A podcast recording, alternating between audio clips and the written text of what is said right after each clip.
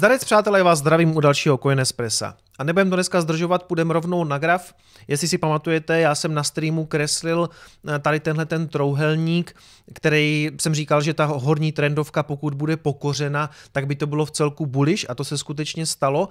Bitcoin tady skutečně vystřelil přes tady tu eh, horní čáru a teď se trošku bije s tou eh, úrovní 58 tisíc, což si myslím, že je v celku logický, protože to je nějaký vlastně minulý all time high, který mm, tady teďka funguje prostě jako takový rezistenční pásmo, takže vidíte, že eh, má trošku problém to překonat a vlastně to funguje teďka technicky moc pěkně, kdy to vystřelilo z toho trouhelníku, narazilo to právě na tu úroveň 58 a teď to retestovalo i tu, eh, i tu, i tu jednu stranu toho trouhelníka. Takže za mě by bylo ideální, kdyby jsme se konečně posunuli tady do toho pásma, dostali se přes těch 58 tisíc a ideálně se zasekli někde tady v tom pásmu 58 až 62 a následně následně teda breaknuli i to aktuální all-time high zhruba těch 62 tisíc.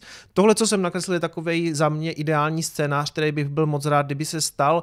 Co naopak moc vidět nechci, by bylo, kdyby tohle to celý vlastně byl nějaký fake out, teď se to vrátilo zpátky do toho trouhelníka a zase jsme se jako tady nějak mlátili, jo, ale to budeme řešit, až se to stane. Aktuálně v celku pozitivní, jak jsem říkal, prostě narušilo to ten trouhelník, což je určitě jako bullish, eh, řekněme, eh, událost, aktuálně retest z hora, takže jak říkám, já chci vidět útok na all time high. Proč se to stalo? Spousta lidí v tom hledá tu spojitost um, s tou zprávou s vízou, já se k tomu za chviličku dostanu.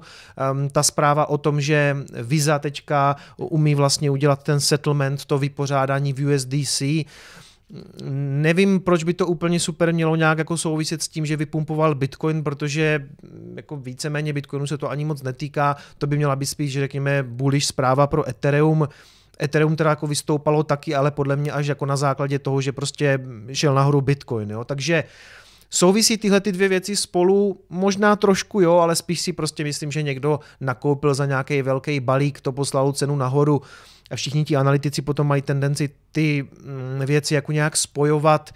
Jako já neříkám, že to ta zpráva neovlivnila, ale spíš si myslím, že ne, že prostě že víceméně, že to spolu nesouvisí. Mimochodem nějakým omylem jsem včera sledoval Bitboje, což je dneska vlastně největší kryptokanál, který už má přes 700 tisíc odběratelů. Přitom bych řekl, jako, že co se týče jako kvality informací, je fakt jako příšerný. Jako, no, to je jedno. Každopádně, on tam mluvil o CME gapu, že na CME Futures grafu vlastně vznikl zase tady ten takzvaný gap.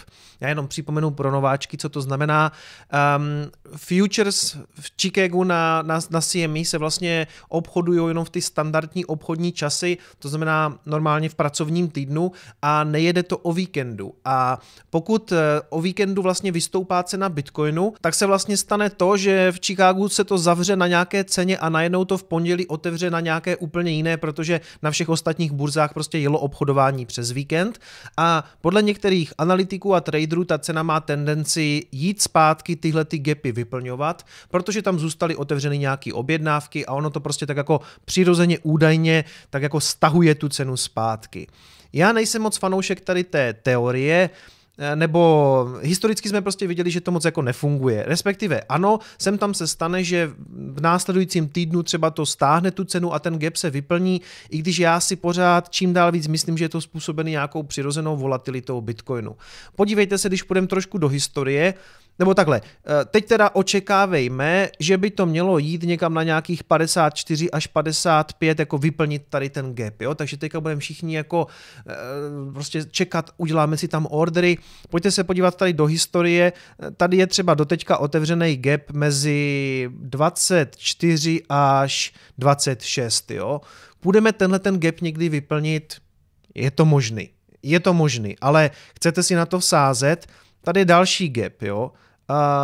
18 až třeba 19 tady tenhle ten je víceméně zavřený, OK. A pak já samozřejmě musím připomenout jeden náš oblíbený, na který tady rádi vzpomínáme, a to je gap, který se nachází až někde tady, ano, a to je nějakých jako 9600 až 9900, takže ano, půjdeme někdy zavřít tento gap, Pak je tady, myslím, ještě další, no, ten je, ten je víceméně vyplněný, ale prostě já si myslím, že tohle to je klasický jako nějaký traderský mambo jumbo, že se ty gapy jako musí vyplňovat. Já si myslím, že nemusí a některý zůstanou navždy nevyplněný. Mám dokonce pocit, že nějaký gap ještě leží někde mezi dvěma a třema tisícema, takže Uh, teď o tom prostě mluvil ten Bitboy, jako že má vsazený na to, že se, že se to jako půjde vyplnit. Hmm. Neříkám, přátelé, samozřejmě je to možný, teď se to tady obrátí, vyplní to a všichni zase budou řvat, že ty gapy jako se vyplňují. Eh, historicky stále právě viděli, že některý prostě uzavřený nejsou, takže prostě eh, je to spíš jako, podle mě je to fakt jako blbost. Ještě když jsme tady na grafu, tak se chci tady pozastavit u jedné věci a to je Litecoin. Jestli si pamatujete, tak já dlouhodobě sleduju graf Litecoinu v porovnání s Bitcoinem a řekněme si upřímně, že to nevypadá úplně dobře.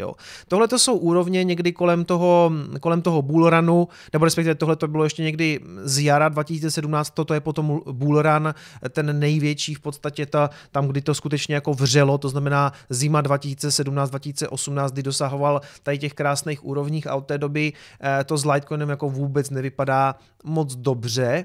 A samozřejmě, když se díváte na dolarovou cenu, tak to není taková hrůza, prostě dolarově tohle je logaritmické, ale takhle, Litecoin historicky nějaký svoje all-time high dolarový má asi 400 nebo 390, něco takového, takže to vlastně tady nevypadá vůbec zle, jsme někde kolem 200 dolarů nebo byli jsme i přes 200, je možný, že dosáhneme dolarově na, na ty úrovně 300-400 dolarů, proč ne, jo.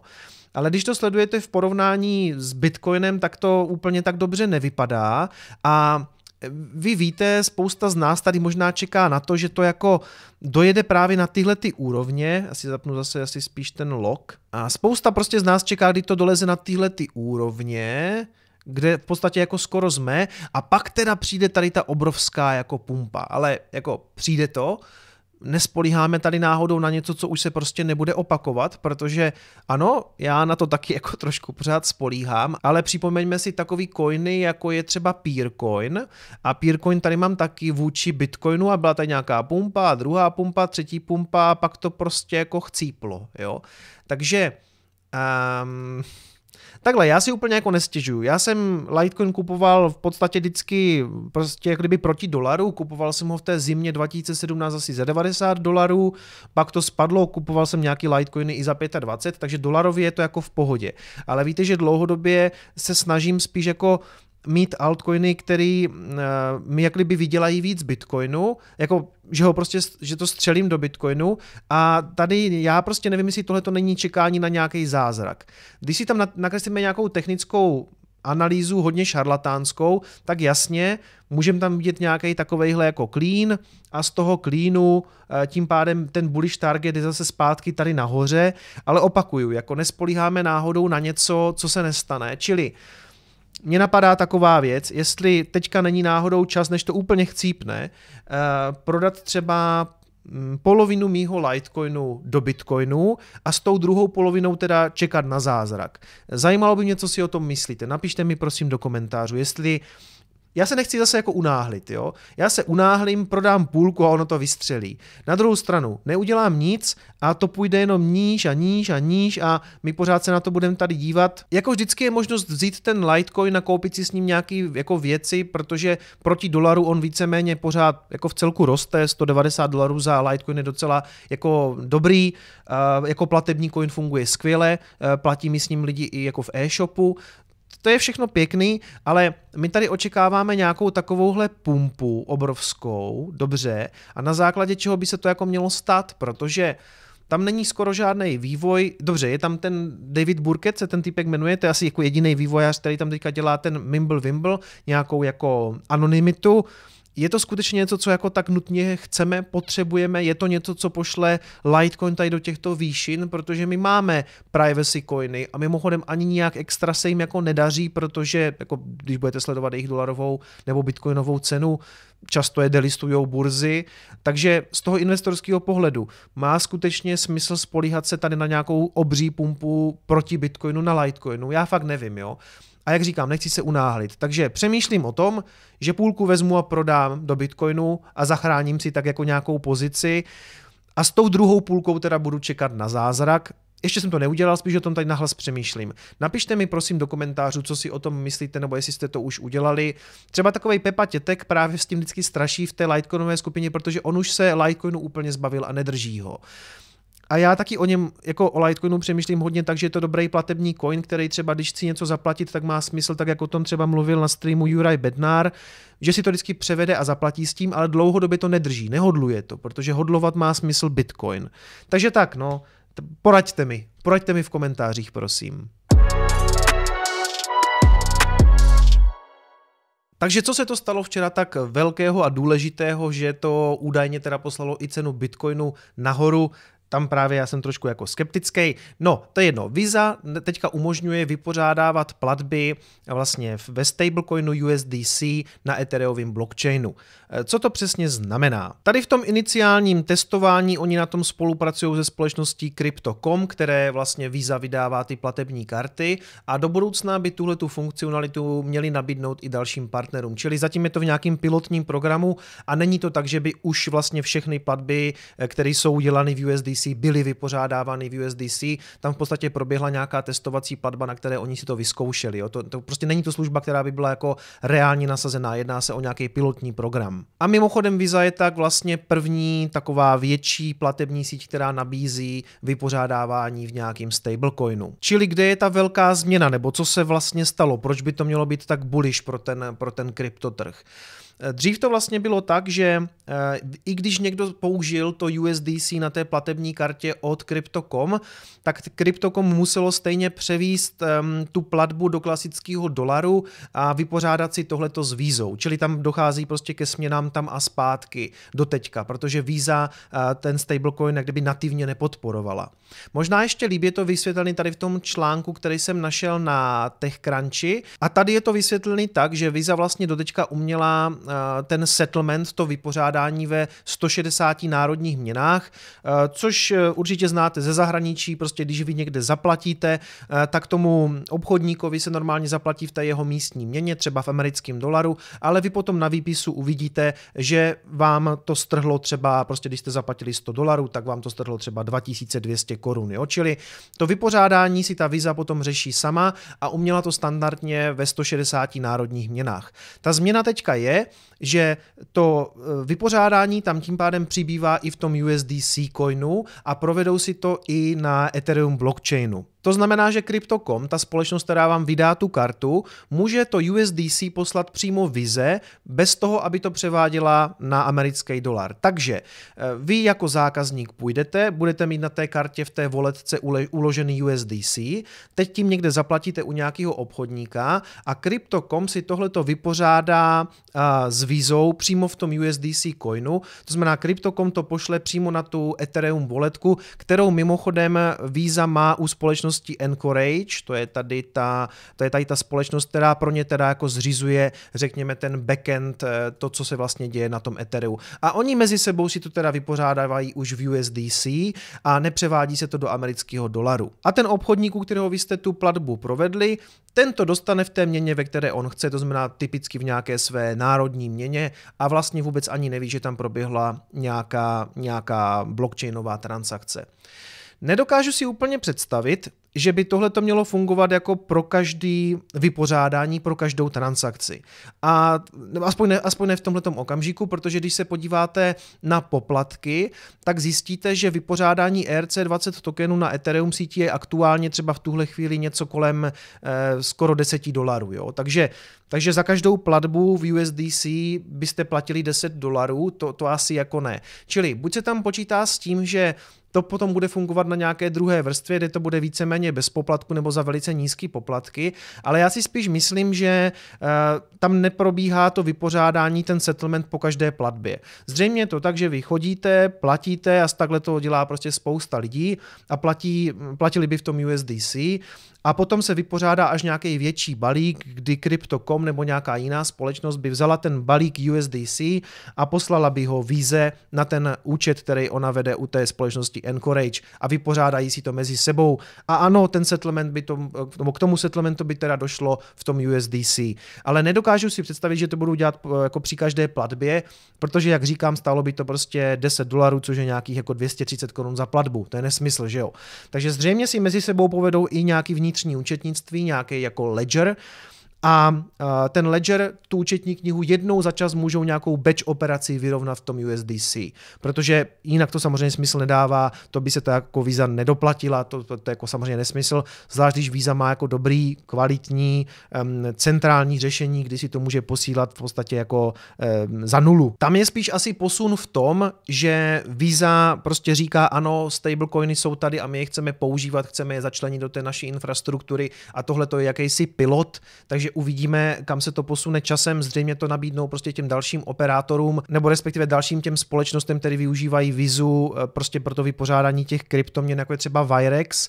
Takže ano, tam zřejmě prostě dochází k tomu, že na tu starou infrastrukturu, tak jak jsem o tom mluvil na streamu, se snažíme naroubovat tu novou a po cestě budou právě nějaké takovéhle problémy, protože jak jsem říkal, prostě vypořádání ERC20 tokenu za 10 dolarů pro každou platbu smysl nedává, ale vidíme tady postupnou eh, postupnou nějakou, nějaký přechod eh, někam trošku jako jinam. A teď právě otázka, jestli ve výsledku hm, tohle to neskončí jako na nějakým pilotním programu, protože to je v podstatě jenom nějaký testování toho, jestli to bude fungovat. A teď je otázka, jestli nakonec tohleto řešení skutečně bude na Ethereu, jestli nakonec prostě třeba tohleto celý neškrtnou, neudělají to na Lightningu, eh, tak jak to prostě dělá třeba ten Strike, to my nevíme, jo. Vnímám to celku pozitivně, prostě Visa experimentuje s kryptoměnama, ať experimentuje, to je v pořádku. USDC je jeden z těch um, stablecoinů, který má zřejmě největší kredibilitu, takže proč ne? Uvidíme, jak tohle to bude fungovat do budoucna. SEC, americká komise pro ceny papíry, podává žalobu proti Library, což je projekt pro, nebo je to taková platforma eh, na sdílení obsahu, takovej jako, řekněme, decentralizovaný mm, YouTube, Facebook, ono se to tak jako míchá všechno dohromady na tom library, i když primárně je to platforma pro video obsah. No a ono, všechny tyhle ty společnosti vlastně postupně dohání to, že vydali nějaký tokeny, které prodali investorům a samozřejmě SEC teďka vlastně i po letech vytahuje tady ty koslice ze skříně, protože on je to v podstatě, uh, jsou to vydané jako neregistrované ceny papíry, že jo. Ať ty firmy se tváří jak chtějí, tak oni vydali nějaký tokeny, a ty tokeny, ano, samozřejmě tvrdili, že nejsou investiční, že to je nějaký utility token, který má fungovat potom v rámci eh, toho projektu na vyplácení těch autorů a že funguje v té vnitřní ekonomice a tak dále a tak dále, ale prostě uh, SEC tohleto často na to nahlíží prostě, že pokud něco vypadá jako kachna, kváká jako kachna, tak je to dost možná kachna. A v tomhle případě samozřejmě se tím myslí, že jsou to vlastně ceny papíry, protože spousta lidí si to samozřejmě kupovala jako, na, jako nějaký investiční token nebo nějaký jako spekulativní token. A bohužel se obávám, že i další eh, společnosti nebo další projekty, které vydali tyhle ty svoje um, tokeny v rámci těch tzv. ICOs, tak to postupně dožene a budeme vidět zřejmě jako další obvinění eh, směrem, směrem od SEC.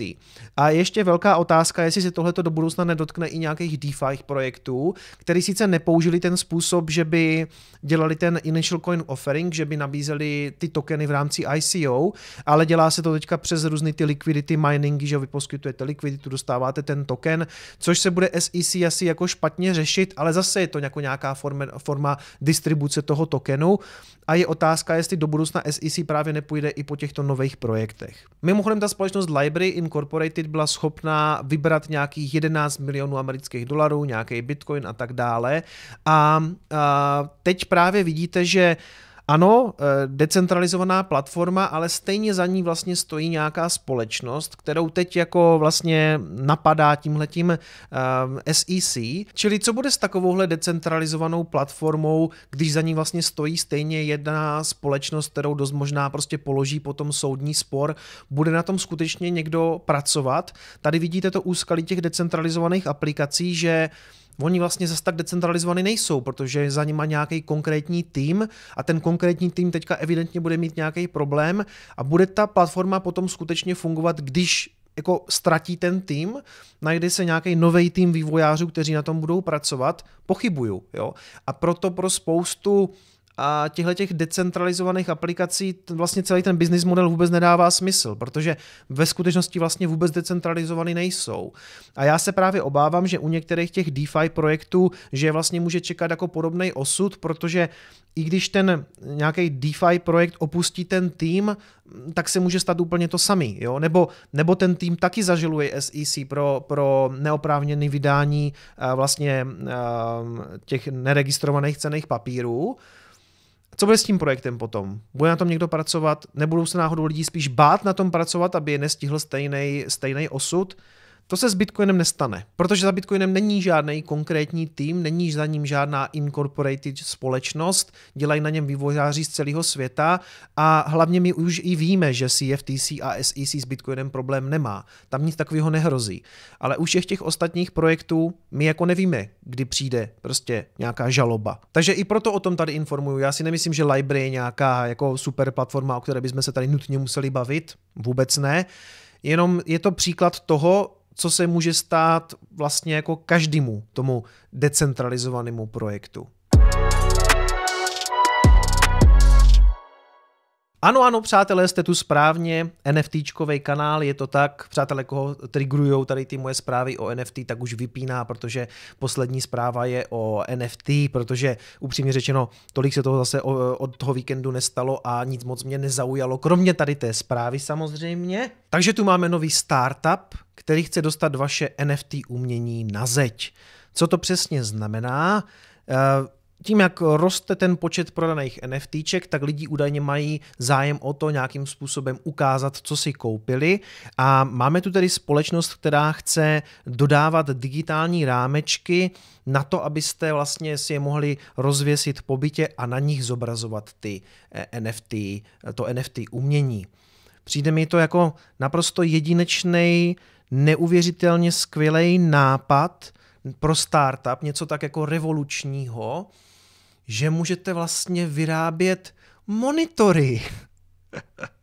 to tady ještě nebylo. Neuvěřitelnou inovaci spouští ty NFTčka, že se najde někdo, koho napadne taková geniální věc, že vlastně může vyrobit lidem monitory, který oni si rozvěsí po celém bytě, aby na nich pak zobrazovali ty svoje obrázky u kterých na první pohled vlastně nepůjde vůbec nijak odlišit to, jestli je to originál nebo kopie, ani na druhý pohled, ani na třetí pohled, ale přijde mi to jako fakt jako skvělý nápad hlavně v tom, že předtím bez NFTček něco takového vlastně nebylo možné.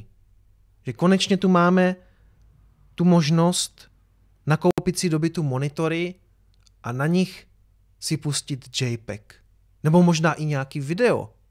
Ano, přátelé, uznávám, jak hluboko jsem klesl, ale ona tam prostě nebyla dneska žádná zajímavější zpráva. Takže tak, mějte se hezky, uvidíme se brzo. Ciao.